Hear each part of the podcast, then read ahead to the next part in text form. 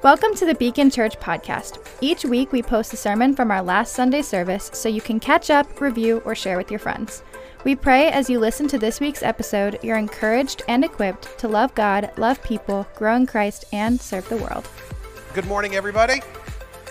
So it was the mid 1800s, and uh, this is when there were some kind of like daredevil things going on around uh, the world. And uh, there was a particular guy who uh, his name is Charles Blondin. He uh, was known for crossing Niagara Falls on a tightrope, which is uh, pretty crazy.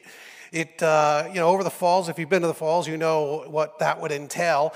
Uh, he was over about 160 feet above the water and about uh, a th- more than a thousand feet of two inch cabling that was stretched across the opening of the falls, the mouth of the falls there, where all the water was rushing down, and the Maiden of the Mist, she kind of goes down there in that boat. And uh, he was uh, up there crossing without any sort of safety gear. Absolutely amazing and insane. Well, his first trip across, high winds, the mist, the rain, the wet, the everything, uh, he made it across. Everybody was super impressed. And then on his way back, because of course that's what he wanted to do, uh, was come back as well. He even brought a camera with him and set it up and took a picture of one of the sides. And then he promised he would be back on July 4th for it to do it again. And he got increasingly insane. I mean, not literally, like he was actually, I mean, maybe he was anyway, but the, he, he got increasingly more dramatic. And so he would do all sorts of, uh, of crazy things on this, uh, on this uh, high wire, uh, including one time stopping, one of the things he was most famous for, he stopped and he set up a little, a little oven, a grill of some sort, and he made a meal. And apparently he was able to lower something down to, to the Maiden of the Mist uh, boat that was down below. They were able to take some stuff off. And this is what this guy uh, did. Uh, pretty incredible. One of the cool things when we were in Niagara Falls, we actually saw in one of the uh, little museums that they had there was he took a wheelbarrow across. So imagine this. He just, doop, doop, doop, doop, you know, the wind and the rain and the, the craziness. He takes a wheelbarrow, just, yeah, you know, I struggle using wheelbarrows on regular ground. And, and he's, he's doing it, you know, hundreds of feet up with all the, you know, all this, the, the craziness of it. Well, one day the story is told that, that he uh, actually uh, went and uh, had said to a, a, group, obviously crowds of people came to see him uh, cross. I mean, I'd like to say that's why they were all there. I'm sure plenty were there because they wanted to see him not cross, or at least wondered if he would not cross, because we are a morbid people. But, uh, uh but uh, he actually uh, he actually asked them, he's like, hey, who thinks I can get across the line? Everyone's like, yes, the whole crowd, we do, we do. He goes, today I'm going to be taking the wheelbarrow across. Who thinks I can take the wheelbarrow across? And everyone's like, yeah, we do. This is amazing. And he's like, all right, who thinks I can take a person across in the wheelbarrow? And the whole crowd's like, I do, I do. And he's like, all right, who's getting in the wheelbarrow? Crickets. No one. Now, does it, does it matter that Charles has completed hundreds of successful trips across the gorge? Would that be enough? Would that be enough for you to say, yeah, I'm going to get in? I'd like to do that. I'd like to see the falls from that vantage point without, you know, a drone. I'd like to feel that wind and that, and, and that mist in, in my face. You'd be like, no, I'm not going to go. I don't care how many times he's actually done it. There's the time it's not going to work. That'll be the time I'm on it. No. Would it change anything if you knew for certain that your side of the falls was about to be annihilated? Would that change anything? Would you then say, hey, wait a second, you're telling me my only way across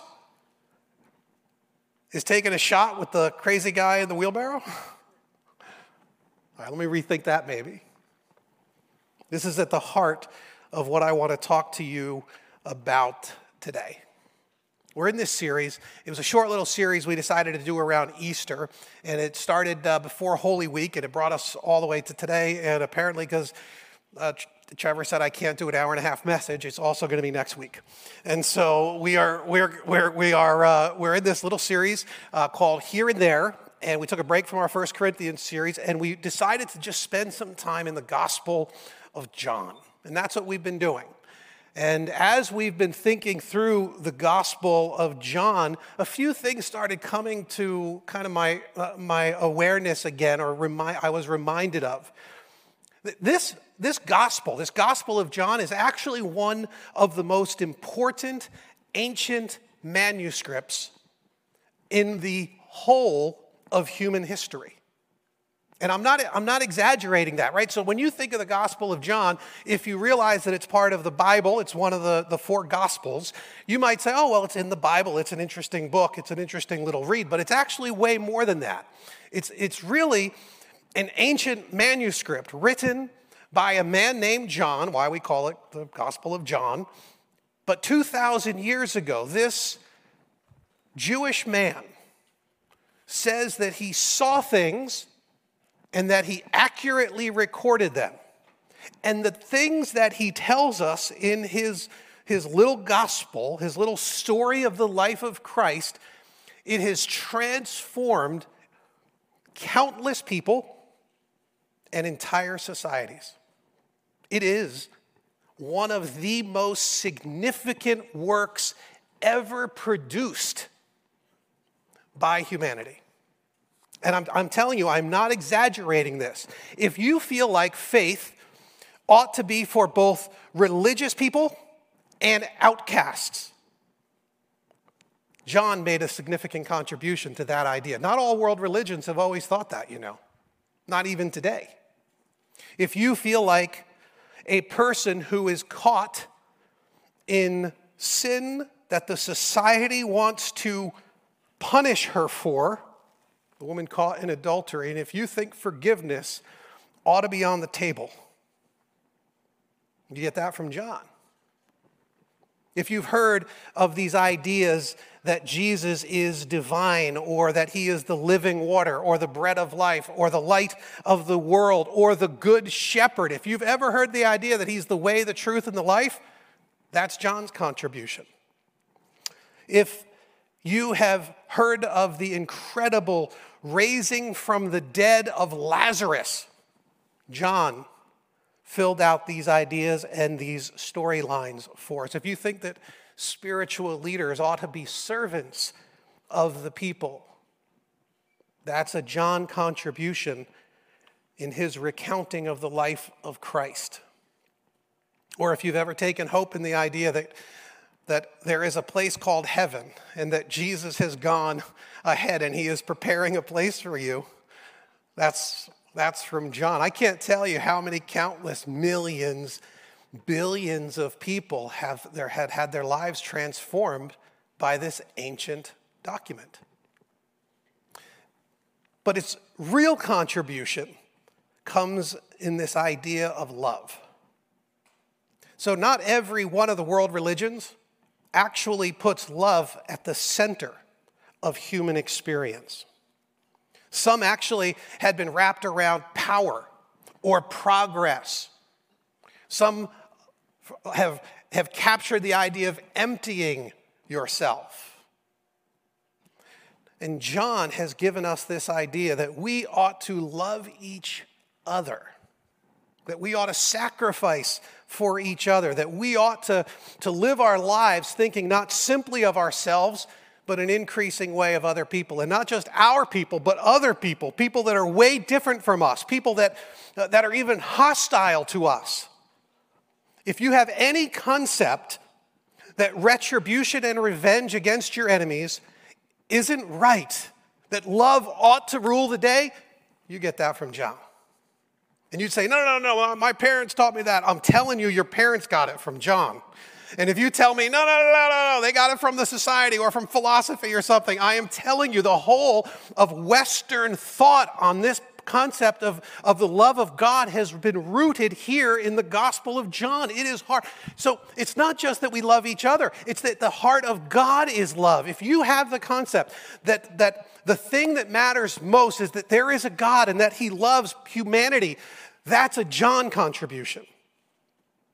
Not every one of the world religions teaches that even to this day. And to the degree to which they're influenced by it, it is almost certainly tied to the impact that Christianity has had, which has been shaped by John.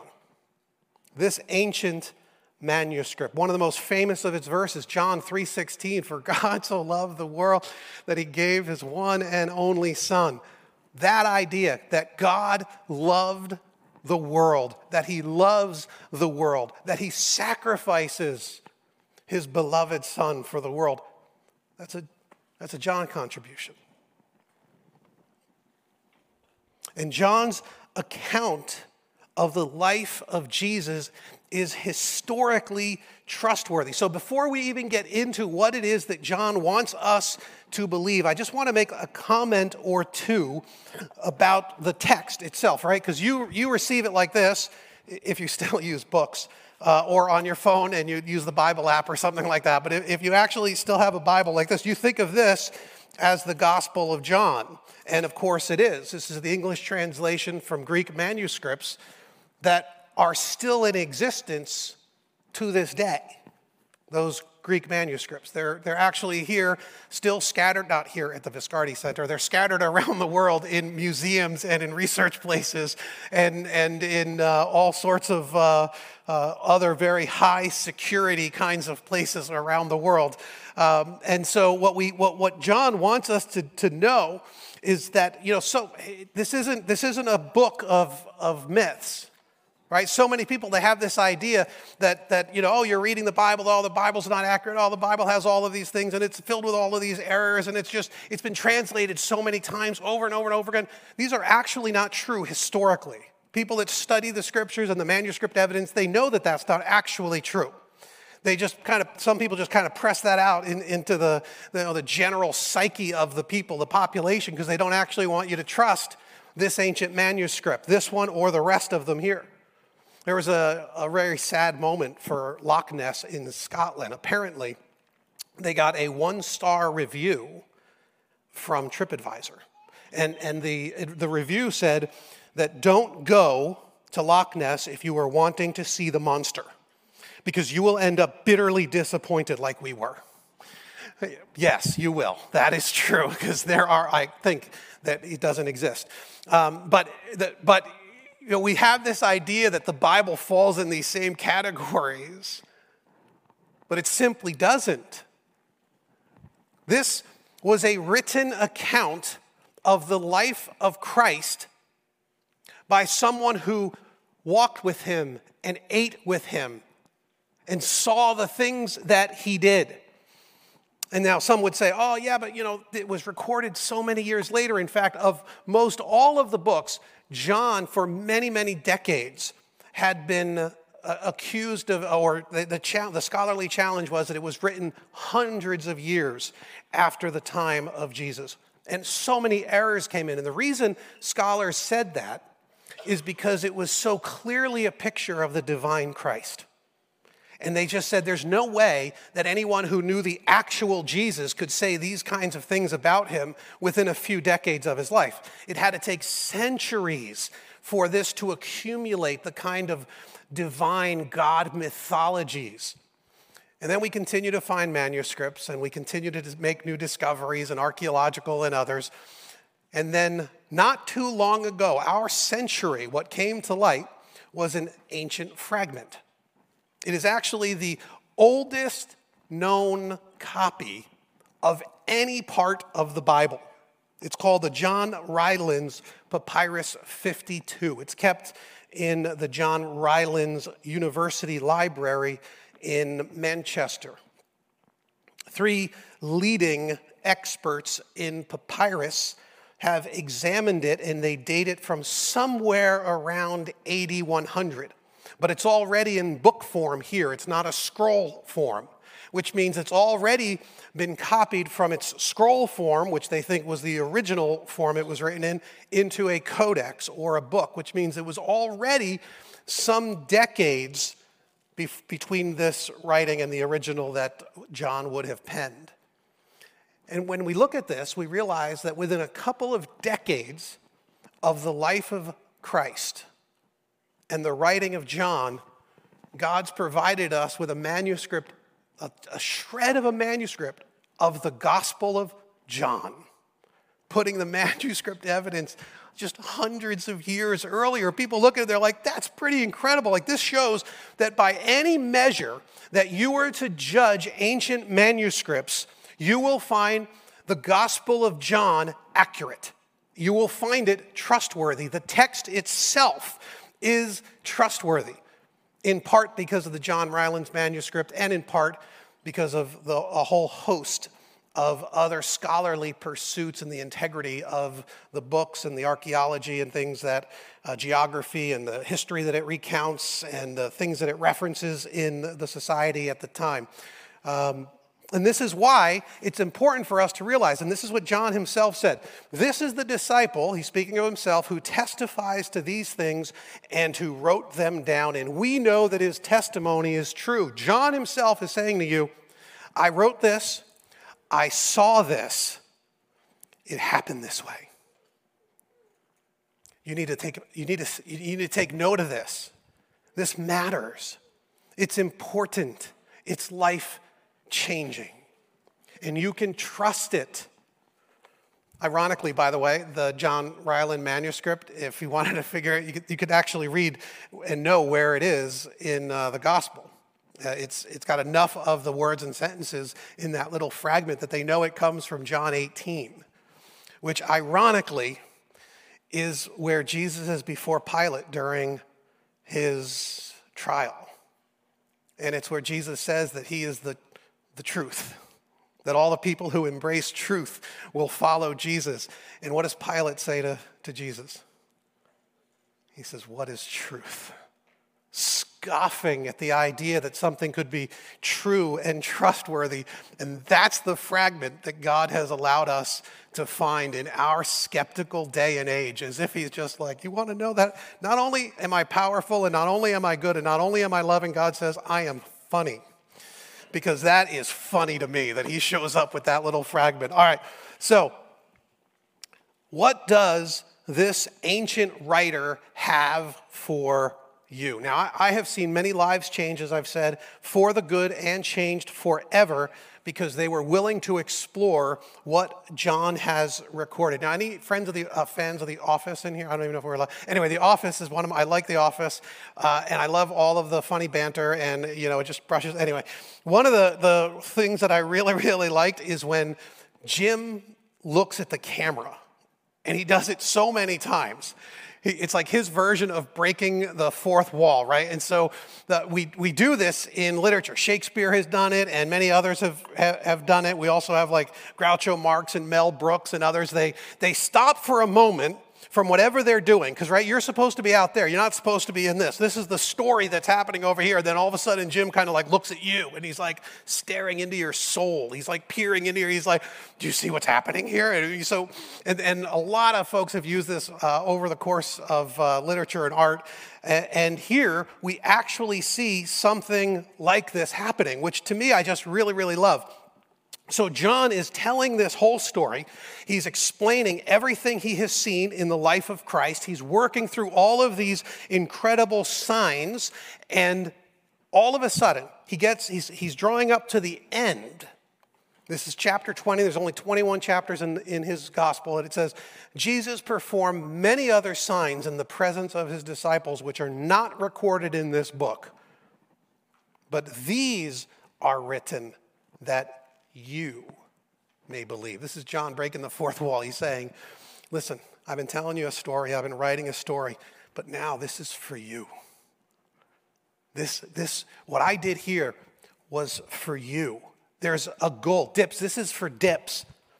This is what, what John is saying. I wrote these things for dips, for you. I wrote these things because he wants you to believe that Jesus is the Messiah, the Son of God, and that by believing you may have life. Scott, he wrote it for you. If you're sitting here today, John from 2,000 years ago is he is talking to you. Paulina, he's talking to you. He's saying, This, I wrote this for you. I just love this because it just takes everything that is going on here and it just personalizes it to me. And he says, Robert, I'm, I wrote this so that you might believe. I followed Jesus. I walked with him. I talked with him. I ate with him. We went on, on trips together throughout the whole region. I saw who he was in public, I saw who he was in private. I saw him on the cross, and I saw him after the cross. I saw him as the resurrected one. And I want you to believe. 240 times the New Testament uses this word believe. 100 of those 240 are in the Gospel of John. It's one of the, this is what he does. He, he is weaving together this gospel and he's collecting all these signs so that you would believe. Now, now the word for us is almost a little bit too weak because when we believe, like, so you're sitting on a jury and you've been asked to judge the testimony of these people and you know you got to pass some sort of a verdict. And so you know you go back and you, you you're sitting in the back room and you're discussing it with your other jurors and they're like so what do you think? Do you believe his testimony? And you're like yeah i think i do. I believe his testimony that's often how we use, use belief today. That's kind of the English idea, but that's, it's not sufficient to capture what's going on here in John, and really even for the Jewish people. This idea of belief was not just you giving mental assent, you understanding something here in your head and being like, yeah, I believe that. Because the Bible also says even the demons believe and shudder. So even the demons understand who Jesus is. They already know who he is and how this whole thing is going to get wrapped up in the end.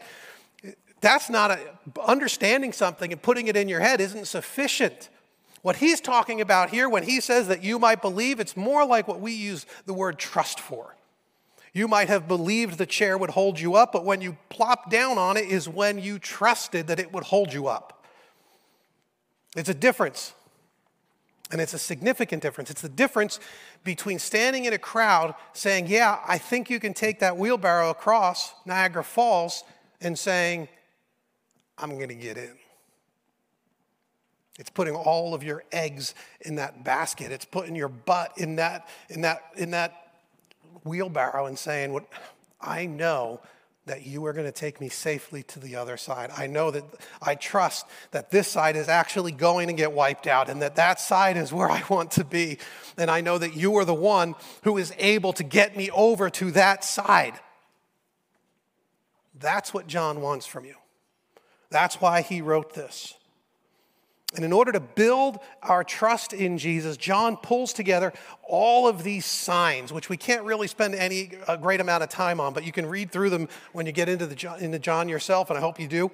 That you know he does these seven signs, and he does seven because that's symbolic for John, right? So the seven signs that he gives are actually the, the, remember I told you this link to Genesis and all that kind of stuff? And there this was the perfect week. This was the completed week. And so he's saying I've given you seven signs. I'm showing you seven things that Jesus did. And these speak to so many different people. You know if you're suffering and and you have loss and there are people that you miss and, and that you're not going to see again on this side of eternity he's saying I'm the one who raises the dead. And if you have been dealing with chronic pain He's saying, Listen, I'm the one that heals the lame. And if you're looking for something, if you're hungering for something now, you know your life isn't, isn't fulfilling in some way, and all your pursuits. And he's saying, Listen, I, I feed the multitude, and I'm going to give you a true bread from heaven. And he goes through, if you're feeling like you're spiritually blind, and the whole thing, this is what he does. He goes through all of these signs and he says, I'm speaking to each and every one of you. And of course, we saw last week where we spoke about the seventh sign, which was the mercy seat. The seventh sign is the resurrection. It's the death, burial, resurrection. And I can't do this. You got to look back at the Easter message. But the idea that Jesus here is the mercy seat. And all of a sudden, you've got the blood of Christ being poured out. That's the seventh sign for those who know that they need forgiveness that comes from Jesus. Now, there's a problem that I run into, right, when I talk to people about it. And Trevor's got my results for me here. Yeah. So, there are a number of people here who have said, Do you believe that you will get to heaven? And a number of you have said, a lot of you have said yes. A number of you have said maybe. or no? Not so sure. Made mistakes, forgot God. Out of the people that took the survey, a number who said yes have said some version of, well, I have faith. Or because in the end, love is what really matters. Still an idea you got from John. Or because I'm a good person. Or no answer. Not because you didn't have the time. So a number of people are saying, I'm not really sure I'm going to get to heaven. And a number of people are saying, I am going to get to heaven, but I'm not really sure about the reasoning. What I think is that God's going to accept me because I'm a pretty good person. And that's what happens. We do this, we have this idea that there is a cosmic scale, and it's balanced in the innocence of our childhood. I usually draw this out, so this is something that you could even share with your friends, but Trevor made me a scale. And so I was so excited. And so, and so, uh, you know, we, we look at this and we go, all right, I'm going to, you know, I'm, I'm actually a pretty good person. And so the reason you say that you're a good person is because you take things that you do that you think are good and you put them on that side of the scale. You say, all right, and what could these be? Well, it could be anything, right? Whatever, however you define goodness. And so what is it that you think? Until you say, well, I'm an honest person, mostly. And so that's a good thing. And so, you know, it's a, it's a virtue and a vice kind of an idea. I'm a pretty good person. And so that, that works for me. I, I work hard, I provide for my family. So that's a good thing. I'm going to I'm to slip that over here in the good side of things because, you know, why should I not? I mean, I haven't killed anyone. That's got to be good, right? So I'm going to put a big one over there because I haven't killed anyone. That's a, that's, that matters. And then you say to yourself, well, what are the, the, the, not so good things you do? And you say, well, you know, the not so good things I do, like, I don't know. You know, they're just not that important, the bad things that I do. Uh, but, you know, maybe occasionally I hide the truth or I tell people that I like their casserole when I really didn't. But, you know, those are friendly lies. And so it's the weight of it, I'm going to give very low. I'm going to give it only like five vice units of weight right? And then you say to yourself, "Oh yeah, but you know, there's some other things too. You know, when I was a when I was a young person, I did some pretty bad things, but you know, everybody does. So I don't want to put too many too many on that side for there." And so what you largely do is you tell yourself, the, the good things that I do, I want to give big weight to. And the bad things that I do, they're probably just not that important. Right? I mean, if you really compare them. Here's the kicker You've decided what's good and what's bad. And you've also decided the weight of each one. Because you're certainly not using God's scale. Because, you know, you'd say, yeah, occasionally I lust. And Jesus is like, well, that's like committing adultery. Like, you know, we should like pile some things up over here. And you're like, you know, occasionally I get angry. And God's, Jesus is like, well, you know, that's like, that's like murder. And so, like, we should plop you over there. And you're like, yeah, yeah, yeah. But no, like, I work really, really hard for my family. Like, can we put everything else over here? Because, like, I've really taken care of my family. And Jesus is like, well, I know that, that you think all of that's good, but I'm telling you that you have spent all of your time, energy, and resources on your own, not on others. And I told you to love your neighbor as yourself, and you haven't even gotten close to loving. So all the things that you actually thought were really, really good are actually piling up over here. And you're like, no, no, no, there's got to be a whole lot of other good things that I've done. Like I, I was helping like, you know, an elderly person get across the street. And so like we got to like, that's got to count for something. It has to matter in some way. And Jesus is like, yeah, but like halfway, halfway across the street, you lost your patience with her. And so what you thought you started out as a good thing, I'm actually to have to put on the negative side because like you lost on the deal overall. And, and ultimately what happens is when you start to realize that he says that you've got to love the Lord your God with all your heart, mind, soul, and strength, and love your neighbor as yourself. He's like, no, actually, you don't understand. Like, we're putting this on your side. And it's just, you don't even have, I can't break his scale, but you get the point. Like, I'm going to put this thing on this side because, like, this matters to Jesus. And you're saying to yourself, wait, that means it's impossible for me to be good enough. And Jesus is like, all right, now you're coming around. now you're coming around. Because if it was possible for you to be good enough, then Jesus wouldn't have had to go to the cross. There wouldn't have had to have been a mercy seat. He's saying you are actually hopelessly lost. And if you have put down any form of an answer that says, Well, I think I'm a pretty good person, then I am telling you, you have missed the message that John wants you to hear. You might be believing in something, you might even be trusting in something, but you are not trusting in the work of Jesus Christ. You might think about his love for you, but you have not embraced his love. You might have said, Yeah, I think he's a good guy and I think he's trustworthy and he can get me across to the other side. But, but, what does John hope that you're going to do? John wants you to get in the wheelbarrow. That's what he wants. He wants you to trust that this is what Jesus came to do. He wants you to trust that He saves you from your sin, from punishment, even from yourself. There are a number of you here today who are not yet walking with Jesus. You haven't yet decided to trust Him with all your heart, mind, soul, and strength. Listen, you might be an educated religious person like Nicodemus in John's Gospel, and he's got a message for you. You might be a Samaritan woman, an outsider, an outcast the woman caught in adultery. You might be outside of the in group, and John is telling you that he's got a message, that Jesus came and he's got a message for you. You might, might be sick in heart or an eager seeker of truth or a skeptic, and, and John is saying, I have written these things for you so that you might come to know and to love, because life is, in fact, brutally short. And the next life is coming.